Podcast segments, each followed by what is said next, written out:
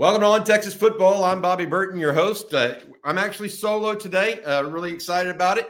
Uh, here we go.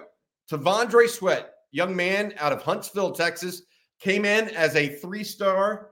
He ends his Texas career or leaves his Texas career as the 78th uh, Outland Trophy Award winner, uh, given annually uh, to the nation's top interior lineman.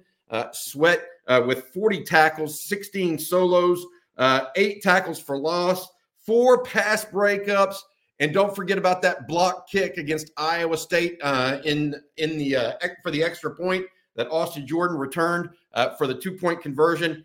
the the Kansas State game uh, all of these things, uh, I want to say this about T'Vondre Sweat before I, I go any further. Uh, we talk about development in the University of Texas football program, the culture it's built. T'Vondre Sweat is part of that. And I'm, I'm really excited about the young man. Uh, if you think about it from this perspective, uh, he was one of the ones laughing on that bus in Ames two years ago uh, when when Bo Davis tried to set everybody straight a little bit. Uh, two years later, uh, he uh, is going to be, uh, I think it's January 10th of the official award ceremony uh, in Orlando for the ESPN Awards when he'll actually pick up the real trophy. But uh, just so happy for T'Vondre Sweat, a young man that came to Texas, somewhat lightly regarded, but very athletic, played basketball as a high school center coming out of high school. he leaves the Longhorns, though, as the 78th Outland Trophy winner. Uh, three other Longhorns have won the award. Most re- recently, Brad Shearer, all the way back in Earl Campbell's Heisman Trophy campaign, 1977, was the latest. So, uh, you know what? You go 12 and one, and you pick up national awards. I mean, Xavier Worthy's been first team All American. Uh, T'Vondre Sweat, Byron Murphy, All American honors. JT Sanders, second team All American honors. That's what happens when your team performs. Uh, to the victor go the spoils. Uh, and uh, very excited about that. Uh, by the way, uh, Sweat beat out Cooper Beebe, who people should be familiar with. That's the offensive guard from Kansas State. And Joe Alt, a big lineman out of offensive lineman out of Notre Dame. It was a three person race and Sweat. You know, I think that maybe that touchdown catch in the big or in the Big 12 title game might have helped his his cause. He didn't win the Heisman, but he did indeed uh, win the Outland. All right, let's talk a little recruiting now. Uh, just what's going on with uh, just a week and a half until National Signing Day. Uh, the Longhorns uh, in it for a couple of portal guys, it appears, but you know, based on folks I've talked to in the last 48 hours, Texas really taking a wait and see uh, attitude. They are not necessarily just going whole hog in the portal and trying to get the first person that comes in in the gates, right? They want to get players that fit their roster, their culture, uh, and can be additive.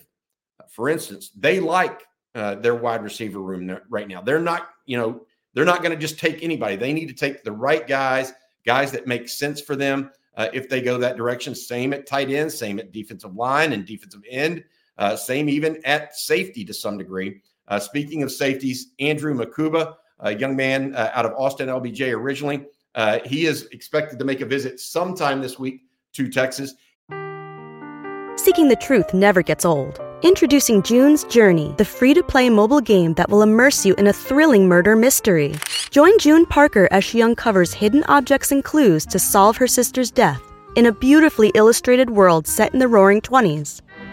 With new chapters added every week, the excitement never ends. Download June's Journey now on your Android or iOS device or play on PC through Facebook Games he is more of a corner, or he's more of a nickel for Texas. Uh, even though uh, maybe Oklahoma's recruiting him as a safety, and maybe uh, some other teams are. He's played his last two years at nickel for Clemson. Uh, with Jahdae Barron's absence uh, after this season, Mukuba kind of fits and slides right into that position from a, a competitive standpoint with Jaylon Guilbeau and others, uh, as Texas may look to move pieces around to make that fit. Mukuba also looking at Oklahoma, Oregon, uh, and Ole Miss as well. Uh, we'll see exactly where that ends up. A lot of people have asked about Trey Moore. Trey Moore apparently made a visit to Texas over the weekend, according to some some reports. Uh, I do not have enough there to actually confirm, deny, etc. Any of that. Although we will see if Texas actually goes forward in that process. Uh, you could hear word any minute. you could be a it could be a situation where Texas lets this play out a little bit.